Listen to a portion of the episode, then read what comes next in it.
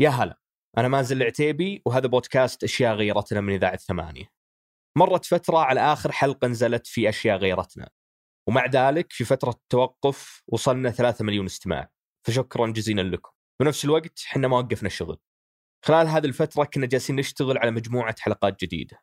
بنبدأ نطلقها خلال الكم أسبوع الجاية في موسمنا الجديد فانتظرونا. حتى ذلك الحين أبى أترككم مع حلقة من برنامج ثاني من إذاعة ثمانية اللي هو بودكاست أصوات.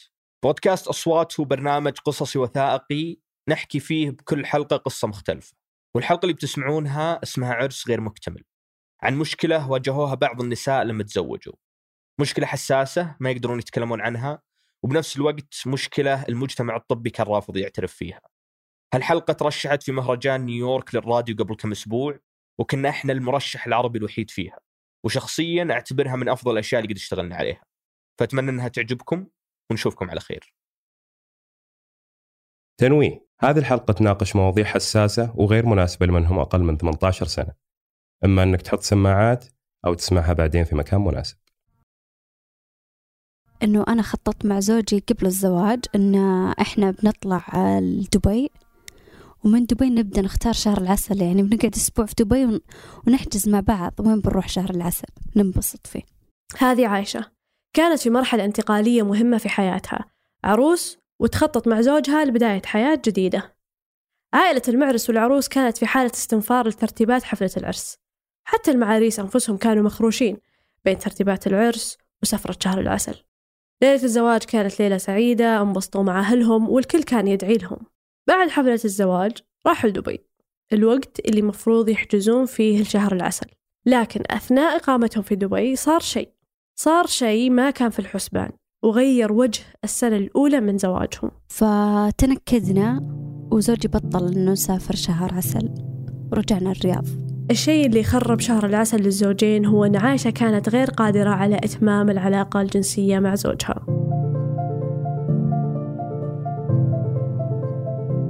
في هالحلقة من أصوات أنا روان الفريح. بودكاست أصوات هو أحد منتجات إذاعة ثمانية في كل حلقة بنستعرض قصة أو مجموعة قصص حقيقية عن موضوع معين. في هذه الحلقة بنبدأ بقصة المشكلة اللي واجهوها المعاريس عائشة وزوجها. المشكلة اللي خلتهم يلغون شهر العسل ورجعوا الرياض وهم يحسون بمشاعر متضاربة بين الصدمة والغضب والاستياء. ما كانوا فاهمين ليه. حاول زوجها يفسر. قال لي يمكن اللي فيك يعني حسد أو عين. آه خلينا نروح مكة. وبشوفك أنا هناك بختبرك أشوفك هو حسد عين ما أدري إيش. اعتمرنا خلصنا العمرة قام أجبرني إني أقرأ سورة البقرة كاملة. قال أشوف يمكن فيك إذا فيك حسد أو عين آه، يعني اللي نعرفه أن اللي يقرأ سورة البقرة ما يعني اللي فيه ما راح يقرأ. قريتها بكل ثقة وبسرعة بعد وحتى هو قرأ. قرروا يلجؤون لوسيلة أخرى لفهم الموضوع ومحاولة حله. بعد أسبوعين من زواجهم راحوا لطبيبة نساء وولادة في مكة وحسوا شوي بالأمل. يعني أول مرة أدخل آه، عيادة نساء في حياتي. هو والله كانت نفسيته زفت صراحة. يبغى يعرف أنا إيش فيني؟ هو خايف علي الحين. يقول أنت إيش فيك؟ هو ما دخل معي قاعد عند الباب طردتها قالت لا ممنوع الرجال. قالت أنت تدلعين وأنت وأنت وطردتني. وأنا دافع 200 حقة الدخول يعني عليها. فتحطمت. شفتي اللي اللي اللي يبغى أحد ينقذه من الموت أو شيء زي كذا؟ تكفون الحقوني تكفون اسعفوني تكفون تكفون أعطيني أي شيء. أنا كذا دخلت عليه تكفين بس تخيلي. ما لقيت إلا الطردة يعني. قالت أنت تدلعين يلا وين زوجك هذا؟ هو حتى هو ليش كذا؟ مفروض هو شديد عليك تخيلي. تكوني مفروض شديد عليك. يعني خوفتني زيادة قلت ليش يكون شديد علي؟ لا بالعكس الله يوفق انه كان حنون علي كان صابر كان طيب. ليش يكون شديد؟ كانوا متحطمين والدكتورة حطمتهم زيادة وخلت حساسية وتوتر أكثر بينهم وفكرة إن ما في مشكلة ولا في علاج والسبب هو بس دلع خلى عايشة تفكر في أسوأ الاحتمالات. متحطمة مرة متحطمة نفسيا. يعني تخيلي أحد أنت متحطمة أحد يحطمك زيادة. قاعدة أكلم نفسي أقول يعني أمراض أقوى من كذا لها علاج. يعني مثلا آه، مريض السكر عنده شيء يتحمل فيه اللي هو إبرة الأنسولين أنا أنا معقولة ما عندي علاج؟ إيش هذا؟ ما حد يقول لي إن عندك علاج؟ معقول؟ رجعوا الرياض وما زالت عايشة تحاول تلقى حل طبي للمشكلة. جربت مع دكتورة ثانية. آه، الدكتورة اللي بعدها الد- الدخول عليها 300 أو 400 ريال. رحت لها قالت "أمم، والله حالتك غريبة صح جتني وحدة قبلك زي كذا. تخيلي والله العظيم إنها استشارية. أنا مصدومة شلون ما تعرفين؟ ليش ما قلتي لي؟ كل اللي قالت قالت لي روقي روحي استراحة روحي شاليه أو سافروا. طب من وين الميزانية هذه؟ أنا أبغى علاج أنا أبغى تعلميني يعني تفهميني وشو الحالة اللي أنا فيها. ما انحلت المشكلة؟ لكن برضو كان عندها أمل. الدكتورة اللي بعدها قالت لي خليني أكتب لك على آه، مهدئات قالت لي هي بنفسها قالت روحي بحولك على مستشفى نفسي. تخيلي. ليش أنا ماني مريضة نفسيا؟ أنا مريضة يعني مو مريضة. حست عايشة أن المشكلة كبيرة. معقولة؟ ثلاث طبيبات ما عرفوا وش فيها؟ هنا اضطرت أنها تدخل أحد ثاني في هالجانب الشخصي من حياتها هي وزوجها. بعد شهر من زواجهم اضطريت إني أقول لأمي قلت لها يا ماما أنا ما صار لي كذا إنه أنا باقي. كيف؟ ما كيف؟ ترى هذا بيأثر على زوجك وبتتعبين حتى زوجك بيتعب ما راح يصير يقدر يعني يعني إنه يعني قادر على عملية التزاوج ما راح يقدر عليها. لأنه آه، متحطم بتحطمينه وترى هذا بيصير عنده مرض هو بعد من كثر اللي يعني ليش تردينه وما أدري إيش. هذا الكلام خوفني زيادة دبل خفت عليه. يعني على ما خفت أنا على نفسي خفت عليه بعد حتى هو. عاش الزوجين في صراع نفسي لمدة طويلة. صراع هدد حياتهم مع بعض. آه أنا عشت تقريبا سنة وشهرين. يمكن أحس الشعور اللي كنت أحس فيه هذا الشعور. كنت أحس إني أنا في غرفة صغيرة وظلام. يعني هذا الشعور الفعلي اللي كنت أحس فيه. كذا أحس الدنيا تي صدق سودت. ما أحس إني عروس. كنت أبكي يعني دائما دائما كنت بكاية. دائما أبكي بالحالي. دائما حتى كنت آم، آخذ شاور. وأجلس تحت الموية كذا وأقعد أبكي أبكي أبكي. ما حد يدري عني. مستوعبة لوين كان- كانت حالتي النفسية مدمورة. آه، لدرجة إنه من كثر ما حالتي النفسية زفت كنت حاطة حرتي بالأكل. وعلى فكرة كنت عاطلة يعني عن العمل. يعني تخيلي عاطلة وعندها حالة تمر فيها. فتقريبا ترى زدت في وزني كثير. تقريبا عشرين كيلو. وكانوا اللي يقابلوني يقولون طبيعي عشان حبوب الحمل ما يدرون. أنا ما أخذ حبوب أصلا. كان عندي خوف أنه يصير طلاق. أنا ما أبغى أطلق كنت خايفة أنه يطلقني لأن أحيانا ينفجر هو يصيح يبكي يزعل يضرب يده بالجدار. أنت مستوعبة؟ حسه بيكسر الجدار يعني من القهر اللي فيه. يبغى يحس إنه متزوج هذا طبيعي مسكين يعني هو ما له دخل.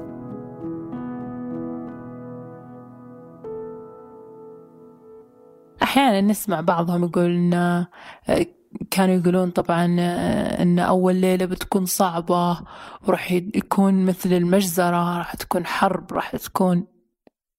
طبعا ما كنت أهتم صراحة لهالكلام بس ما ما أدري ما أدري إيش صار آه، لما جاء دوري يعني. ما أدري هو يعني عقلي الباطن خلاص خزن معلومات. هذه سارة. كانت برضو عروس وفي مرحلة تحول كبيرة لها هي وزوجها. اكتشفت المشكلة بعد أول آه، علاقة إني صرت يعني أت- أتحول وحش. تعرفين الوحش؟ يعني أتحول إنسان آخر ما أعرف إيش السبب. يعني لا إراديا. ممكن خوف عادي بسيط يعدي. ما في مشكلة يلا يوم ورا يوم. مشكلة تكبر ما تصغر للأسف. صار هم هم كبير بالنسبة لي. وهم آه، يعني لزوجي بعد. يعني كان يجهل هذا الشيء. طبعا ما عندنا معلومات كافية. كانت سارة وزوجها يمرون بنفس مشكلات عائشة وزوجها واللي خلاهم يمرون بنفس الحالة النفسية السيئة. بس كنت خايفة جدا. وطبعا أبكي وأنهار أنهار من كثر ما أبكي. يعني تخيلي تطلع الشمس وأنا لسه أبكي. ما ما, ما أنام. مثل عايشة راجعت سارة وزوجها عدة طبيبات كنت أروح دكتورات وكذا وكانوا يقولوا لي مجرد دلع. أنتي تدلعين وعادي عادي عادي ما عليه. كان زوجي يعصب وكذا يعني كان متأكد إنه السالفة نفس ما يقولون. الفحوصات لما يعني أتعب أو شيء فحوصات يعني الكشوفات النسائية ما كنت أقدر أروح لها. كنت أخاف. كنت أرجف أرجف ما أقدر أروح. رحت طبعا الدكتورة ثانية وثالثة ورابعة نفس الكلام يقولونها لي. صعبة. صعبة جدا. يعني صعبة وبشعة في نفس الوقت. لما الإنسان يقاوم شيء وما يعرف وش هو. زيارة الدكاترة عقدت المشكلة أكثر من حلها. لكن سارة كان عندها أمل وما زالت تحاول دخلني على دكتورة مصرية. آه قالت لي آه علميني إيش مشكلتك. قلت لها مشكلتي يا طويلة العمر إن أنا العلاقة ما تكتمل. على طول يصير فيه وحش يتحول من داخلي ما يبيه قالت لي خليني أفحصك. قلت ما أبي فحص. أنا أرفض الكشف. أنا تعبانة. ما أقدر. عندي خوف. ما أبي أحد يلمسني. قالت لا ما عليك أنا مجرد كشف خارجي وكذا. انتهى الكشف بصراخي طبعا. نادته من برا قالت والله زوجتك أنا أحييك إنك ما طلقتها للحين. كانت تقول قالت الغالبية يطلقون زوجاتهم ومن حقهم طبعا. يعني كلامها كان جدا سيء معي. قالت هالحالة طبعا يبي لها علاج. لكن مكلف جدا. لكن عندي حل سريع إني أعطيها إبرة إبرة تخدير. وأحجز لكم غرفة في المستشفى تبعنا وهي نخدرها علشان تكتمل العلاقة. قلت لها كيف؟ أنا أبي أنا أنا أسوي كل شيء بنفسي بأمري بطوعي يعني. ما أبي أكون مغصوبة على شيء. شلون يعني؟ قالت عادي إبرة إبرة تخدير من تحت نخدرك من من سرك لتحت وما ما راح تحسين بأي شيء. قلت وبعدين أنت ما حليتي المشكلة على كذا. أنت حليتيها اليوم بس طيب وبكرة وبعده وحياتي كلها. قالت ما أدري أنا بس أنت يمكن تقتنعين. لو لو لو حسيتي ما فيه ألم هالمرة يمكن تقتنعين بعدين إن جد ما في ألم. قالت طبعا مجموع المجموعة ثلاثة آلاف بالإبرة مع الإقامة في المستشفى يوم ألفين ريال يعني خمسة آلاف. إذا حابين إذا ما أنتم حابين والله روحوا شوفوا حل في مستشفى ثاني. انصدمت. انصدمت والله. آه طبعا زوجي قال موافق على طول. كان يبحث عن أي حل مستعد يسويه. قال بأي س... ما عندي أي مشكلة. هو يحسب أنا يعني أشوف غالي وكذا. أنا ما فكرت في هالشيء. أنا فكرت على المدى البعيد. وبعدين أنا حسيت إن العلاج هذا غلط. لا وبعدين من شفتها أنها تجبرني إني أجلس تجبرني وكلامها ما كان مريح بالنسبة لي. أنا رفضت هالشيء نهائيا. طبعا عصب علي وكذا و أنتي ما تبين تحلين المشكلة أنتي انتي أنتي. قلت ما عليك كل شيء في وقته حلو وإن شاء الله نحن نحلها بأنفسنا مو بالطريقة ذي. قالت لي والله كثير ناس أحلها لهم بهالطريقة. بدأ فقدان الأمل عند سارة وزوجها. الوقت يمشي والوضع النفسي قاعد يصير أسوأ وأسوأ. طبعا عديت سنة كاملة وأنا أعاني يعني من المشكلة ذي ولا فيه أي شخص. يعني يساعد ولا تقدرين تتكلمين يعني ضايعة مرة. أه قاعدة أفكر يعني غيري قدر وسواها إيش معنى أنا؟ أنا ما عندي أي مشكلة. ليش ما أصير مثلهم؟ لأن وصلت لمرحلة جدا سوداوية. أه كنت أفكر بأشياء جدا بشعة. صدق يعني تحسين أنك إيش يعني مالك كذا قيمة كذا. أنت مو نفس الناس أنت فيك شيء غلط أنت غير عن الناس. صرت أه وكل مرة أحاول فيها أفشل أفشل أفشل أفشل. كان هذا الشيء يحطمني زيادة. وكل مرة أحس إني إني أنهار زيادة. وصلت لدرجة اكتئاب شديد. ما صرت أطلع ما صرت أروح. خلاص ما عاد أفكر في أي شيء. كان محور تفكيري إني أحل مشكلتي علشان أقدر أعيش. عادي يعني عادي إني أنتحر ما في أي مشكلة. بكل بساطة. ليه؟ لأني كنت ضعيفة جدا. صرت حتى نحفت. نحفت لدرجة غريبة. حاسين إن فيني نوع من الكآبة. كانوا يسألوني يعني إيش المشكلة؟ آه ليش نحفانة؟ ليش كذا؟ ليش؟ كنت أقول عادي أبي أصير رشيقة. وبسبب الوضع النفسي السيء بدت العلاقة بين سارة وزوجها تدهور. السنة الأولى من من من حياتنا كانت جحيم والله. يعني مشاكلنا آه، طبعا عصبيين على طول. كذا تحسين أحس إن علاقتنا فيها شيء شيء ناقص شيء مو بموجود. يعني يعني كأننا أخوان في بيت واحد. إيش؟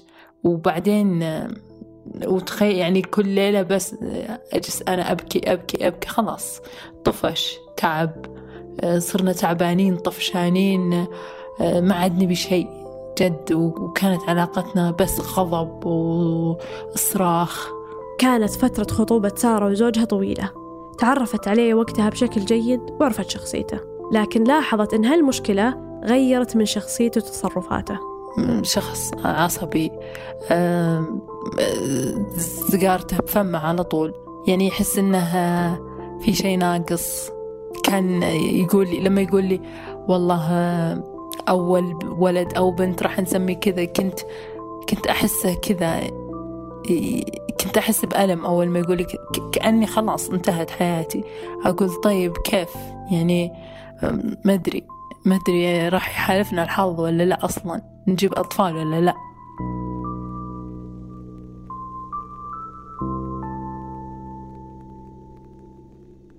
آه، أنا دخلت مجال آه، الطب الجنسي. بناء على هواية. آه، الهواية هذه لأن ما كان أصلا يدرسونا ما كان يدرسونا أي شيء عن العلاقة الجنسية. كان يدرسونا فقط آه، الناحية التشريحية والفسيولوجية للأعضاء التناسلية. ما كان أحد يتكلم عن الوظيفة الجنسية اللي لها علاقة بالعاطفة لها علاقة بال- بال- بالحالة الاجتماعية لها علاقة بأشياء ثانية وكيف أن ال- العلاقة الجنسية إذا كانت آه، على الوجه الصحيح كيف أنها تحسن من نفسية الإنسان من صحته من تفاعله مع المجتمع. هذه دكتورة طرف المعمر دكتورة نساء وولادة. تخرجت من كلية الطب دخلت قسم النساء والولادة. واجهوني آه، مريضات يرفضون الفحص. أبدا يرفضون الفحص النسائي. وإحنا الفحص النسائي جزء من محاولة حل كثير من المشاكل. فلما تجيك واحدة تقول أنا والله ما أقدر أمارس العلاقة الزوجية مع العلاقة الحميمة مع زوجي.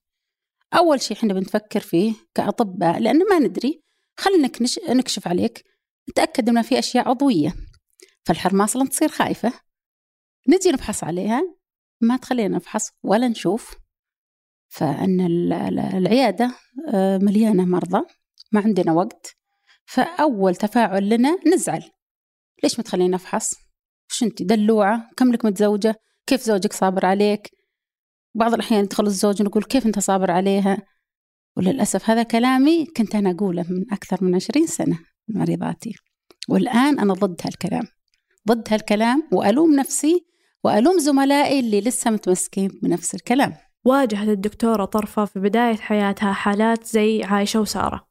ما كانت عارفة وش المشكلة وتلوم نفسها اليوم إنها كانت تقول لهم دلوعات. كانت تستغرب من كثر الحالات اللي مرت عليها. المهم كنت أسأل كنت توني في بداية التدريب كنت أسأل ال- الكبار زملائي الكبار اللي أنا آه، المفروض أستشيرهم.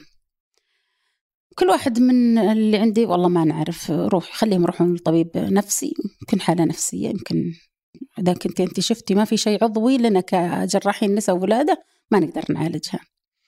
يروحون للأطباء النفسيين يعطونهم أدوية مهدية ودواء ورا دواء ورا دواء الحالة ما تنحل. قبل 30 سنة في بداية التسعينات قررت دكتورة طرفة تتعمق في الموضوع وتحاول تلاقي تفسير. بديت أنا أقرأ. وش اسم الحالة؟ وليش الحريم ما يبغون يصير علاقة جنسية؟ ليش ما يصير في علاج؟ بديت أنا أدور. عرفت أن الأمر له آه له أساس نفسي وأنه عبارة عن خوف من حاجة تدخل في المنطقة مهبل. آه آه وليش الناس خايفين؟ ليش أنا ماني خايفة؟ ليش فلانة من... أنا ما كنت متزوجة ذاك الوقت فمتوقعة أن الأمر سهل وأن الحريم كلهم المفروض ينفحصون والحريم كلهم المفروض يتزوجون ولما تتزوج عادي علاقة جنسية عادية. الأمر ممتع ما في أي ألم ما في أي شيء مع أن كثير نسمع نسمع كثير أنه ليلة الجماع الأولى بتكون مؤلمة ممكن يكون فيها دم ممكن يكون فيها ألم تشققات نسمع من يوم صغار نسمع. بدت بدت عاد أنا أكون وش المفروض اللي نعلم المجتمع وش المفروض نعلم الناس هالغشاء اللي معذب هالبنات وهو اللي مخليهم يفكرون لازم أحافظ عليه وإنه بعد أحافظ عليه وليه طول عمري أحافظ عليه. وفي ليلة الزواج لازم أخلي الرجال هذا يفتحني بكل هدوء. وأنا ما أتفاعل ولا أقول ولا كلمة. مع إن عندي كل هالأفكار من الطفولة وأشياء في المخ خلاص مترسبة في العقل الباطن. محفورة. منطقة محظورة. لا حد يشوفها ولا حد يلمسها حتى أنا وأنا بنفسي. غير الكلام إنها لو لمست لو واحد جاها ترى بيصير في نزيف وتقطع وحالة. فتصوري أنت عندك كل هالمعلومات وكيف بتواجهين؟ زوجك لأول مرة لأول مرة يصير فيه علاقة جنسية. وش البنات يصير لهم؟ أول شيء تصير متوترة خايفة من هاللحظة قد تحب زوجها وزوجها يصير حبيب وطيب ويصير كل المقدمات وكل شيء كويس. بس لما تفكر في اللحظة اللي بحاجة بتدخل جسدها ومن المنطقة اللي هي متوقعة أنها مؤلمة المنطقة المحظورة في ذاك الوقت تجي كل الأفكار اللي جت عندها من الطفولة. الأفكار هذه تقول لها أن ترى المنطقة هذه مؤلمة الدخول فيها المنطقة هذه بتتمزع. كل هذه كلها ترى تدور في المجتمع الكلمات هذه. وكنا نقراها في القصص وكان عندنا التمثيليات والمسلسلات اللي من قبل التمثيليات اللي يوقفون لك ناس عند غرفة العروس. أول ما يطلع العريس المنديل الأبيض طلع فيه دم ونسمع طبعا الصراخ قبلها والدنيا تصور حتى إحنا إحنا يا الاطباء النساء والولاده برضو كان عندنا نوع من التخوف. أنا قبل ما أتزوج هذا الكلام كنت أسمعه. فكنت متخوفة برضو نفس الشيء. استمرت الدكتورة طرفة بالقراءة والبحث. كان ودها تصل لطريقة تعالج المشكلة. كتب لها زيارة واكتشفت فيها شيء غير حياتها المهنية. ومكنها أنها تغير حياة كثير من الناس. والله سهل علي أروح لكندا عند واحدة من الزميلات الكنديات. آه، كنت رايحة أنا وزوجي بعثة بسيطة يعني ما هي بعثة طويلة. أخذت عيالي معي. بديت أسأل يوم رحت لها قالت أنا نفس الشيء أعاني من نفس الشيء. قلت شلون تعاني؟ قالت أنا ضيق صدري على المرضى ما أقدر أعالجهم. وكانت لسه مبتدئة. قلت ليش ما تقدرين تعالجينهم؟ قالت أسأل أسأل الدكاترة اللي فوقي الأكبر مني. كل يقول له وديهم للنفسية وديهم للما أدري ما نعرف ما نعرف. بالفعل جيتي لل, لل... آه... الدوريات النسائية الدوريات يعني آه... الأبحاث. قليل جدا تلقين أبحاث عنها فكان كان المرض تقريبا مو معروف. ما كان معروف ولحد الحين ترى مو معروف على فكرة. لحد الحين مو معروف مرة. فرحت قعدت أنا وياها شوف شفتها مكتبة تعليمات للمرضى بالإنجليزي. هي طبعا ابتدت قبلي وبحثت قبلي وسوت تعليمات للمرضى كتبت عن المرض بالإنجليزي حضرت معها حضرت معها بعض المرضى كيف تعالجهم. دورت على الشيء اللي أنا اللي أنا أدور عليه.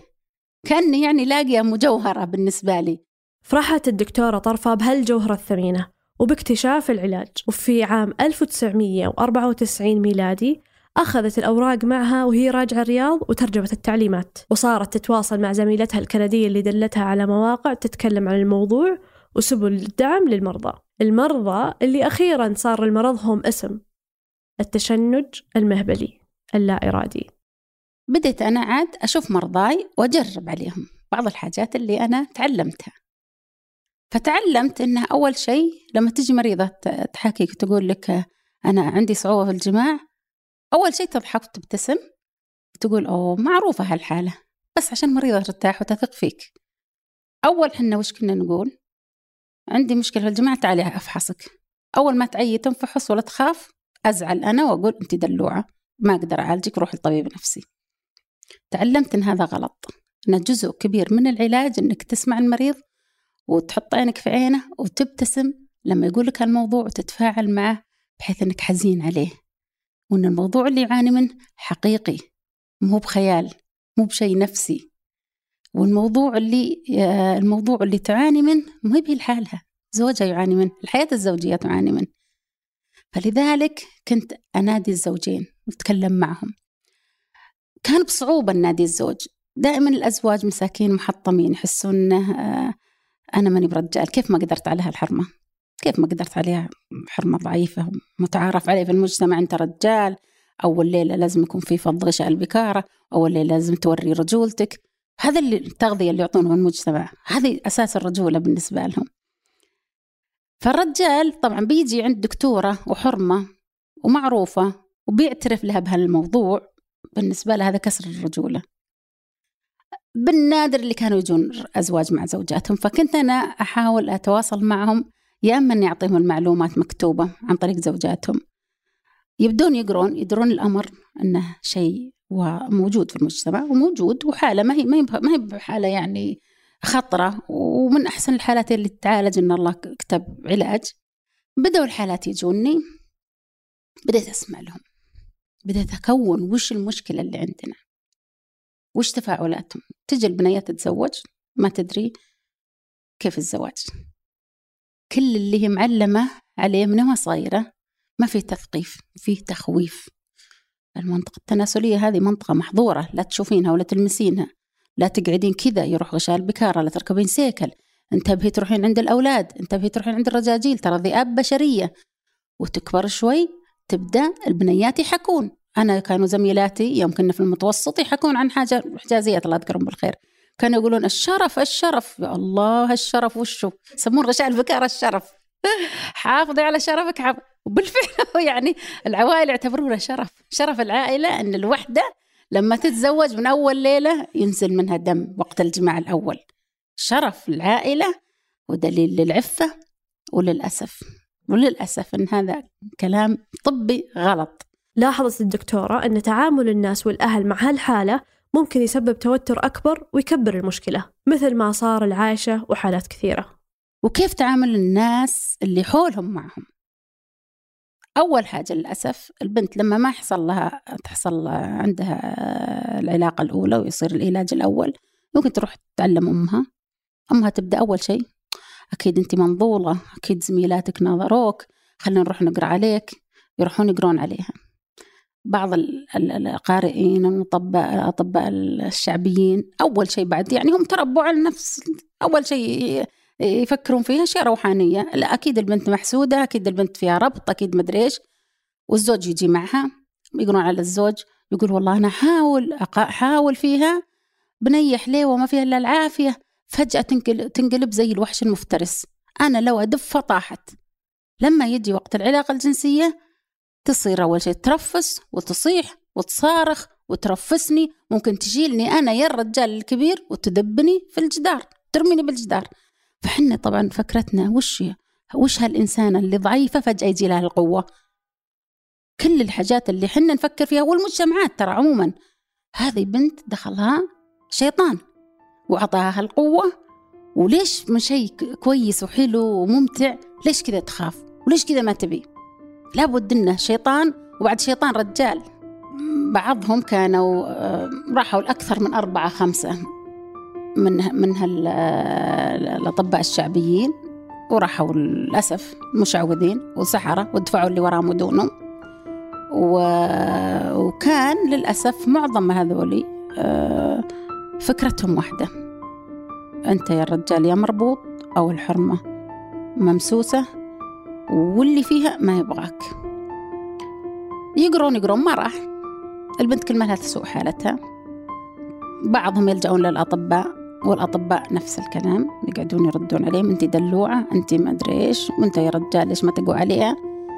هو يحبها وهي تحبه وتقعد تصيح. والله أنا أحب زوجي أبغى هالأمر يتم. يحبون بعض متصادقين أرواحهم متلاقية. لكن لما يجي وقت العلاقة في تخاف وهو يخاف. يخاف. هو يخاف إنه يجرحها ويأثر عليها ما يبغى يغتصبها حتى لو اغتصبها الأمر مو بتام. وهي تخاف منه بس في اللحظة. فكثير منهم لما جوني يقولوا خلاص إحنا ودنا نصير كذا أصدقاء نروح ناكل ونشرب وما أدري إيش والعلاقة سطحية والحمد لله. طيب يجي وقت يبغون عيال. بعضهم جوني بعد 16 سنة من الزواج بعد 20 سنة. لا عيال ولا علاقة جنسية كاملة. بعضهم كلموني محلات بعيدة من المملكة. يا دكتورة أنت تعرفين تطلعين المس والربط؟ قلت يا عرفت تعالوا. خلاص عرفت. بديت أعرف من كثر ما جوني الحالات أنا متزوجة وما أدري متزوج زوجتي من ثلاث سنين والله كل ما جيتها لنا مرة ترافسني وتصيح وت... ولا دخلت عليها ولا مرة.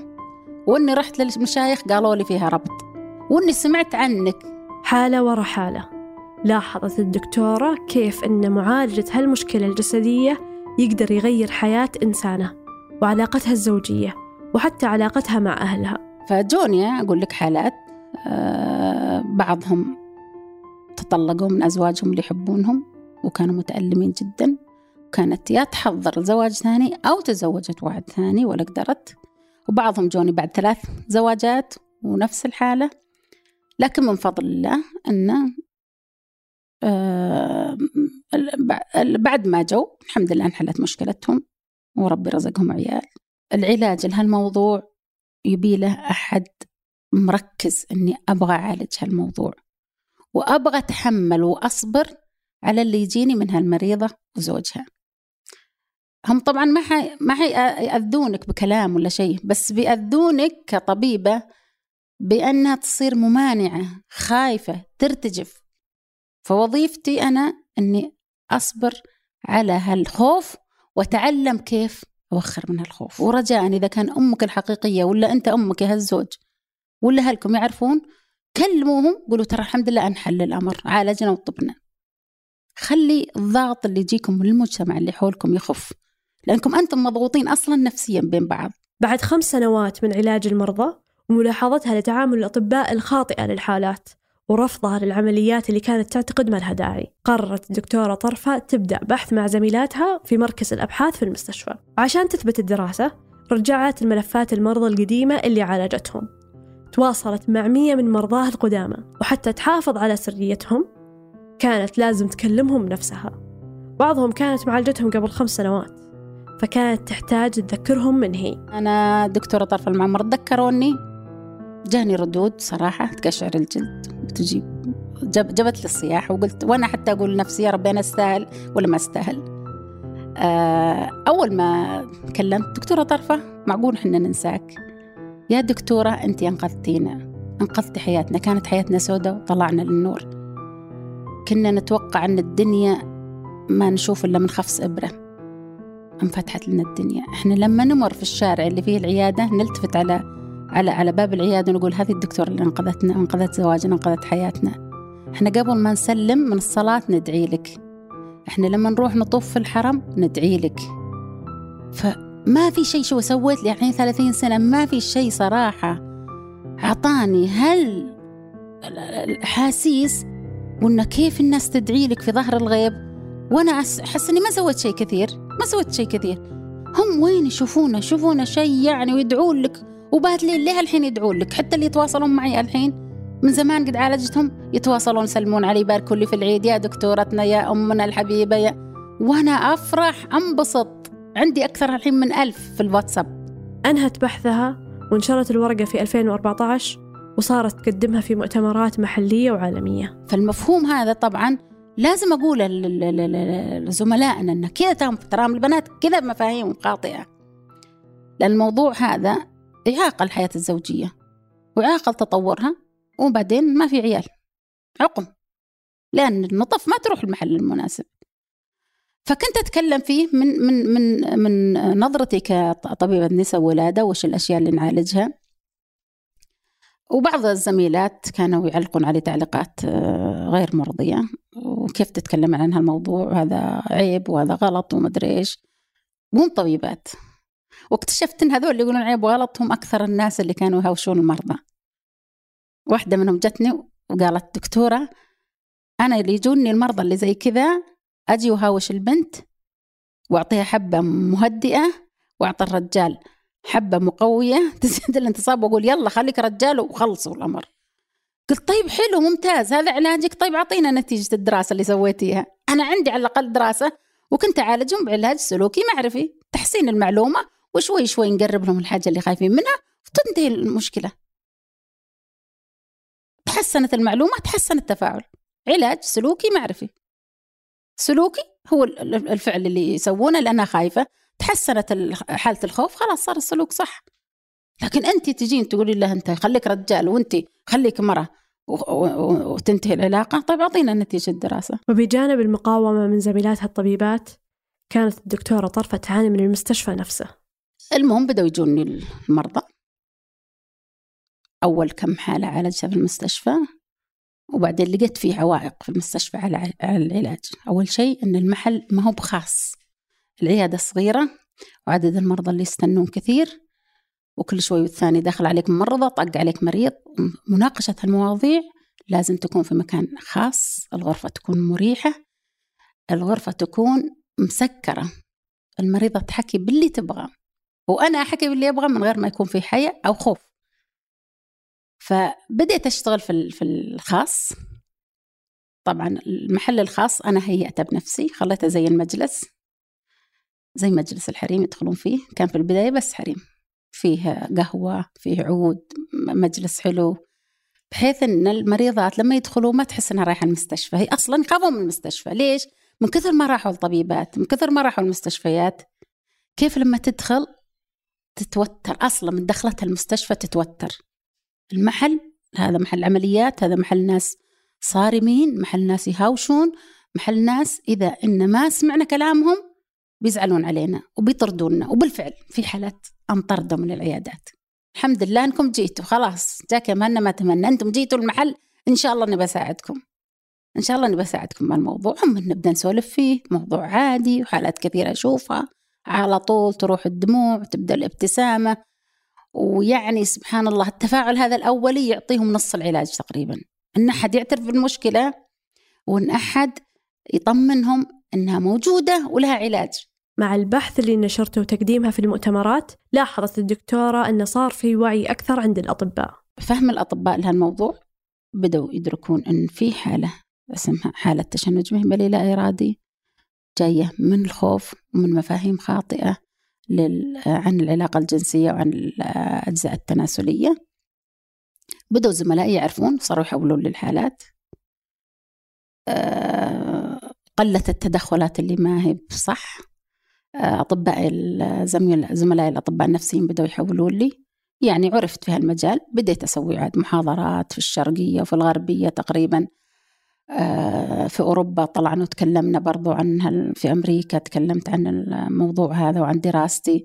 فالحمد لله يعني كنت كانوا طبعا اللي برا غير مسلمين يستغربون كيف الحرمة هذه. السعودية المسلمة المحجبة تحكي عن موضوع زي كذا. حتى ترى عندهم في أمريكا وأوروبا مو بسهل الواحد يتكلم عن المشاكل الجنسية آه فالحمد لله ربي أعطاني الشجاعة أعطاني القوة. ودائما لما أحد يجي يناقشني في الموضوع من زملائنا ولا زميلاتنا أجي على طول أعطيهم الآية اللي في القرآن. يوم قال الله سبحانه وتعالى نساءكم حرث لكم فأتوا حرثكم أن شئتم وقدموا لأنفسكم واتقوا الله. وحاجة ثانية وكلام الرسول صلى الله عليه وسلم والقصص. قلت يا أختي إحنا إحنا إحنا بنحكي في موضوع غريب. موضوع جزء من الدين. جزء من الدين. رجال ليه عامل زوجته صح في هذه؟ تزيد التقوى. واتقوا الله. فأغر الآية أتقوا الله. بعدها تعرفت على طبيبات في البحرين والكويت وصارت تحول المرضى عليهم. زاد الوعي وبدأت الدكتورة طرفة تلاحظ الفرق. فكانوا ناس يجون يسافرون يقعدون هنا مساكين يتخسرون فلوس يجون من من من الأمارات من عمان من مصر من الأردن.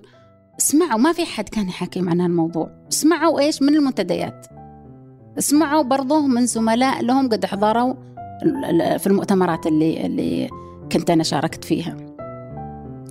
فصار الحمد لله الحين الموضوع معروف. تجيني البنت الحين تجي تقول أنا عندي تشنج مهبلي. بدوا يعرفون شو اسمه التشنج المهبلي.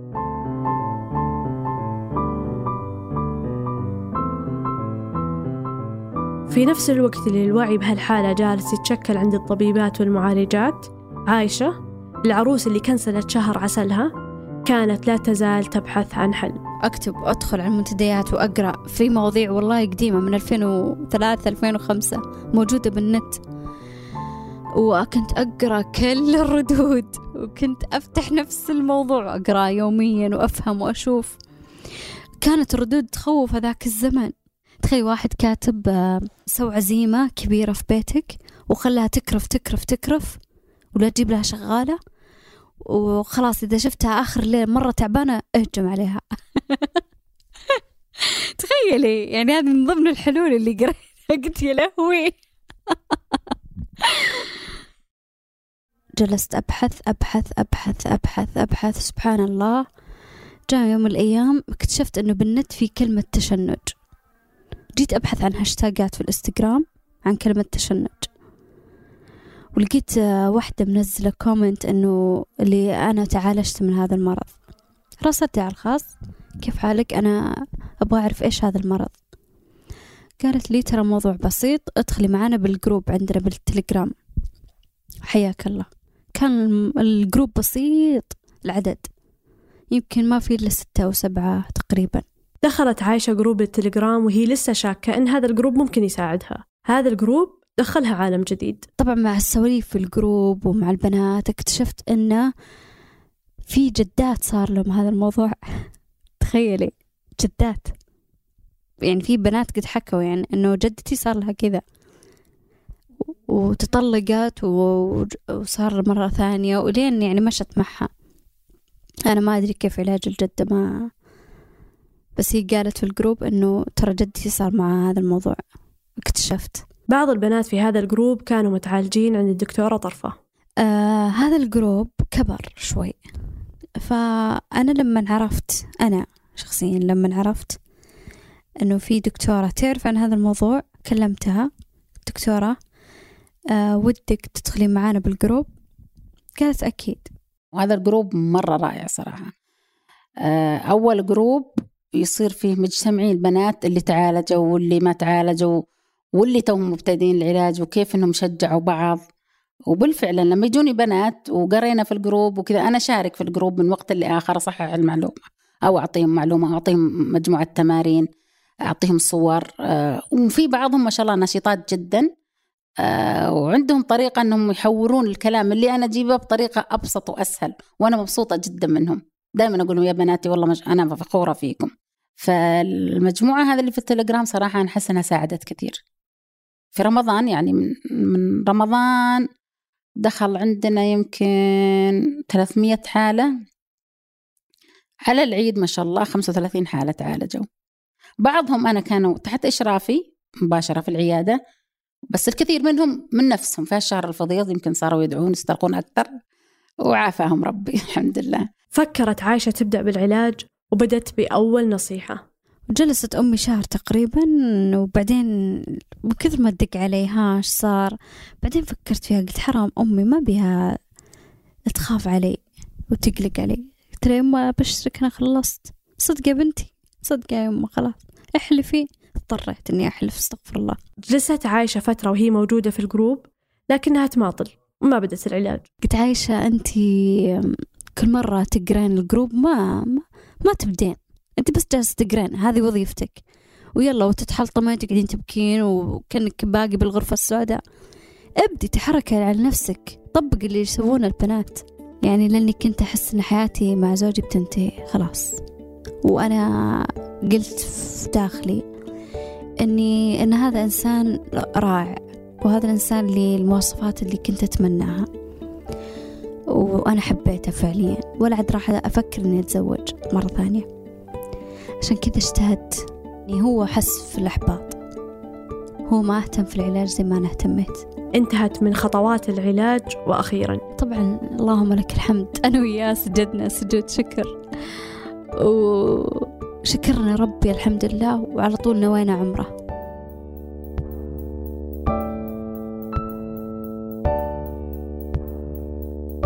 انتهت مشكلة عايشة قبل عشر شهور. وتغيرت حياتها لكن مو مو إني تعالجت بطلت على الجروب. لا والله. يعني صرت أدخل دائما على ال group. بنات إيش صار عليكم؟ بنات كيف؟ أدخل على الإنستغرام تجيني طلبات بالهبل. آه لو سمحتي انت كاتبة إنك تعالجتي. ممكن تعطينا اسم ال group؟ أنصدم. كل مرة يجيني أنصدم أقول يا الله ليه؟ وانقر انه في بنات على أربع سنين خمس سنين في عشر تخيلي عشر سنين ليه؟ ليش ما عندنا وعي في هذا الموضوع؟ حرام. أما سارة العروس الثانية اللي تحولت هي وزوجها لوحوش تعيسين. كانت بعد تبحث في النت عن حل مشكلتها. قلت ببحث بالنت.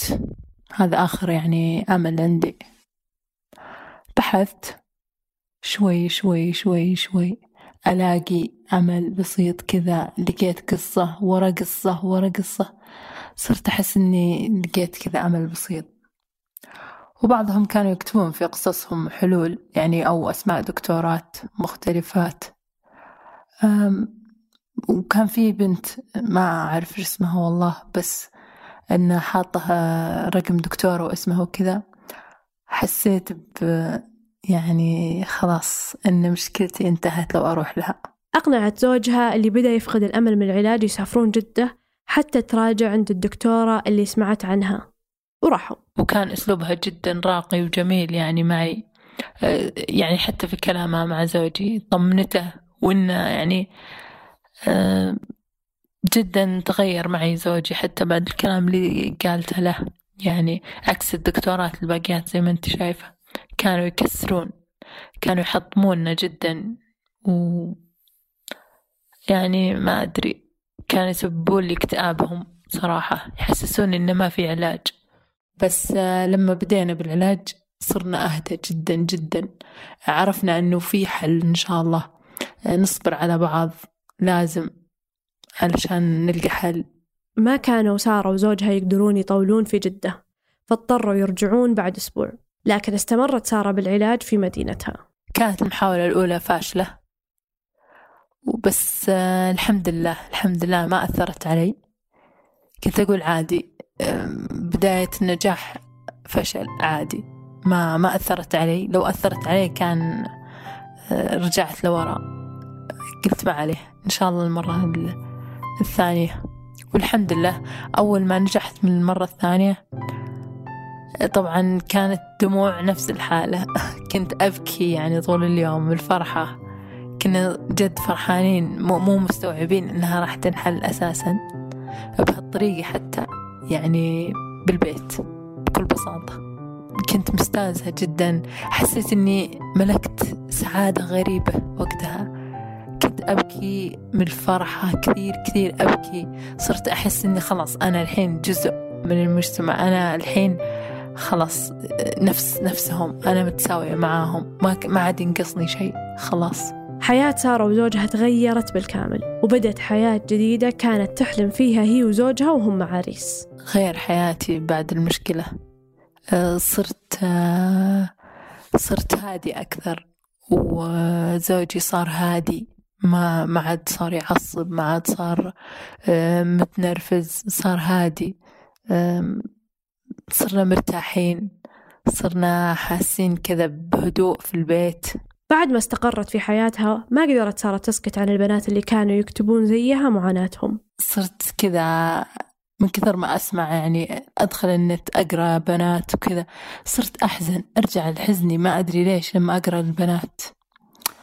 قلت أنا لازم أساعدهم. قلت أنا بحاول إني أساعدهم بأي طريقة. لأن صدق الشعور اللي أنا كنت حاسة فيه كان صعب جدا.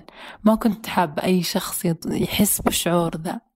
من حسابي طبعا من الإنستغرام أفتح هاشتاجات يعني عن الحالة اللي التشنج المهبلي آه، أفتح بعدين ألقى يعني post ات عن الموضوع هذا بس ما فيها أي فايدة نهائيا مجرد شرح علمي بحت.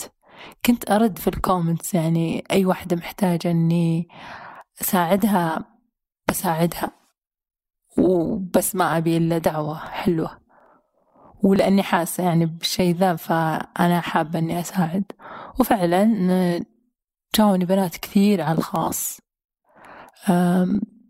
تواصلت معهم علمتهم خطوة بخطوة. كنت أقضي تقريبا أربع ساعات من يومي بس في الرسائل وفي ال- الكتابة. حسابي الشخصي منه. صرت أفتح الهاشتاجات وأرد على ال comments وأقول لهم تعالوا لي. أنا بساعدكم. كنت كذا حتى أول ما أفتح حسابي الشخصي على طول أروح hashtag hashtag. أشوف أي وحدة عندها شيء أروح لها خاص أكلمها. الحمد لله. كثير جاوني مرة كثير. يعني ما توقعت. بعد فترة من مراسلة البنات على إنستغرام أسست سارة group في التليجرام. ال group نفسه اللي تكلمت عنه عايشة والدكتورة طرفة. سارة هي الشخص اللي راسلتها عايشة على الخاص في انستغرام وبعدها دخلتها في ال group. ال group اللي كبر وصار اليوم فيه 600 وحدة. 600 وحدة ساهمت سارة بشكل أو بآخر في تحسين حياتهم. كان متعب لكن كنت أحس بالفرح. أه وكنت أمشي معهم طبعا يوم بيوم.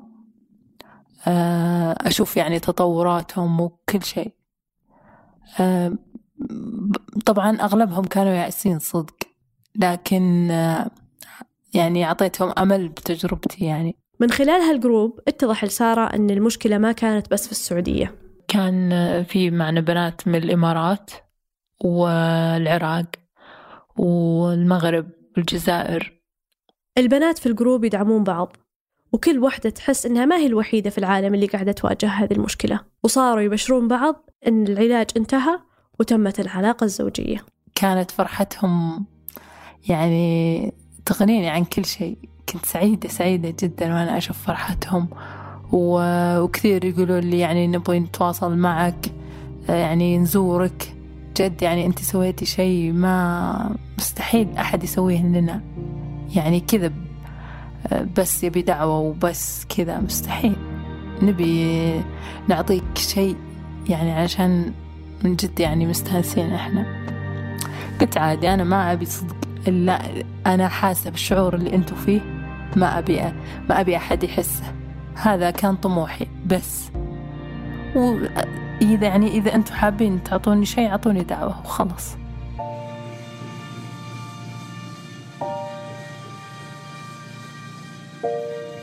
بالرغم من كل الأشياء الجيدة اللي سووها الثلاث شخصيات اللي قابلناهم في هالحلقة وبالرغم من أنه لا يزال في مساحة لزيادة الوعي بهالمشكلة إلا أن الموضوع لا يزال حساس جدا.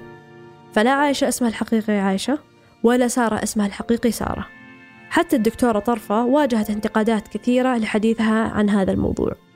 وأنا بالنسبة لي هذا الأمر لازم ينشر لأنه معلومة معلومات عامة هذه معلومات عامة لازم عيالنا وبناتنا يعرفونها على أساس ما يقعون في هالمشكلة. يدرون أن هالمشكلة أصلا موجودة. حتى لو واجهتهم المشكلة على الأقل يدرون في أحد ممكن يساعدهم. يطمئنون نفسيا ما عندهم أمراض روحانية ما عندهم مس ما عندهم خرابيط اللي قاعدين يحكون فيها. أنه كثير من الأطباء جاهلين في هالموضوع. بالإضافة للأطباء النفسيين. آه لما أجي أتحدث في الموضوع هذا للمقبلات على الزواج يجيني بعد التعليق. يا بنت الحلال الحين كل الناس يعرفون. عندنا وسائل التواصل ما خلت أحد. وسائل التواصل مو على كل حال ممكن تعطيك معلومات غلط. أنا عندي زميلات لي طبيبات نساء ولادة وممرضات وحقين علاج طبيعي عندهم الحالة نفسها. مع أن عندها العلم كامل بس خلاص المفاهيم الخاطئة اللي من الطفولة مترسخة في العقل الباطن ما تروح بسهولة. ما تروح إلا بالتطبيق. وما تقدر تطبق لحالك. تبغى أحد يمسك يدك مثل الإنسان اللي يخاف من يسبح في الموية يخاف يغرق. عشان ما نخوفه من الموية نخوفه من السباحة على شوي شوي تمسك يده لين يدرج في الموية ويسبح. لاحظت الدكتورة طرفة بعض العنصرية حتى في الدراسات والبحوث العلمية. المشاكل الجنسية اللي متعلقة بالرجال عادي يفتحونها ويتكلمون فيها كانوا يتكلمون عن الموية. لما يجون على المشاكل الجنسية الأنثوية يبدأ العيب والغلط و... وليش تفضحونا وليش تتكلمون. فعندنا عنصرية صحيح. حتى حتى في العالم كله. العنصرية لأن الرجال هو اللي لازم ندور له كل شيء عشان تحسن علاقته الجنسية. كل الأدوية وكل الدراسات محطوطة عشان الرجال لما تجي الحريم قليل الأدوية والأبحاث اللي عنه حتى ترى لما نروح لما نروح للمؤتمرات فيها الحين فيها جمعية عالمية كبيرة. اسمها الجم... الجمعية العالمية لدراسة المشاكل الجنسية للمرأة في أمريكا. هذه أول جمعية مخصوصة للمشاكل الجنسية للمرأة. وجت من بعض الزميلات في, في أمريكا ومعهم ناس من أوروبا. برضو من مقهورين من من الشركات اللي قاعدة تسوي أدوية لل للرجال ومشاكلهم الجنسية والحريم ما, ما يسوي لهم شيء. وفي مطالبات والحمد لله بدأت الحين تطلع حاجات مخصوصة للنساء. وبدأوا الناس يتعلمون كيف يحاكون عن المشاكل الجنسية وتأثيرها على الحياة الزوجية وتأثير الحياة الاجتماعية. بس بالرغم من كل هذا ترفض الدكتورة طرفة أنها توقف عملها لأنها لاحظت بنفسها الأثر الإيجابي اللي قدرت تسويه. بعض المشرفات على هالدورات لما أرسل لهم الحقيبة التعليمية بعضهم يترددون.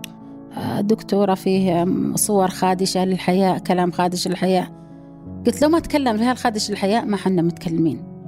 هل الخادش للحياة لو تشوفون الناس اللي يجون كيف يصيحون أزواج وكيف متعطلة حياتهم وكله لأن نستحي وعيب وحرام.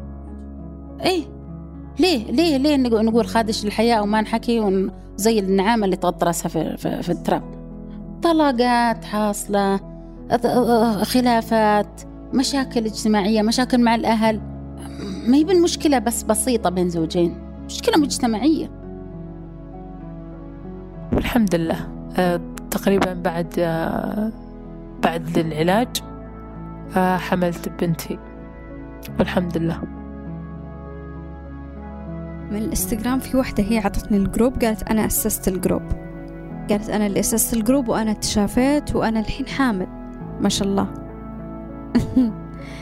أنا هبلت وقالت لي حامل قلت wow.